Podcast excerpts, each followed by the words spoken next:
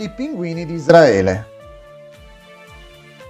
Alcuni anni fa, i tentativi di applicare le leggi religiose nello Stato laico di Israele crearono alcuni schemi insoliti per aggirare la legge da parte di cittadini meno religiosi.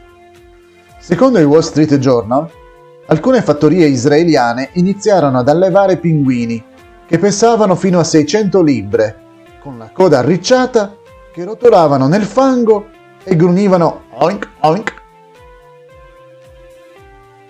The Journal aggiungeva, in altri paesi i pinguini che rispondono a questa descrizione sono chiamati maiali, ma la tradizione religiosa vieta agli ebrei la carne di maiale.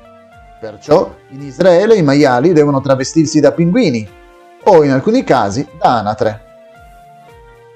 I ristoranti che servono carne di maiale ne parlano come di bistecche bianche. L'articolo aggiungeva anche che tali sostituti dell'espressione carne di maiale serviva a mascherare un'industria fiorente. Sono una parte delle complesse argomentazioni e degli elaborati pretesti che la popolazione israeliana tira fuori per coprire una diffusa ambivalenza, o forse per senso di colpa, sulla crescente popolarità della carne di maiale.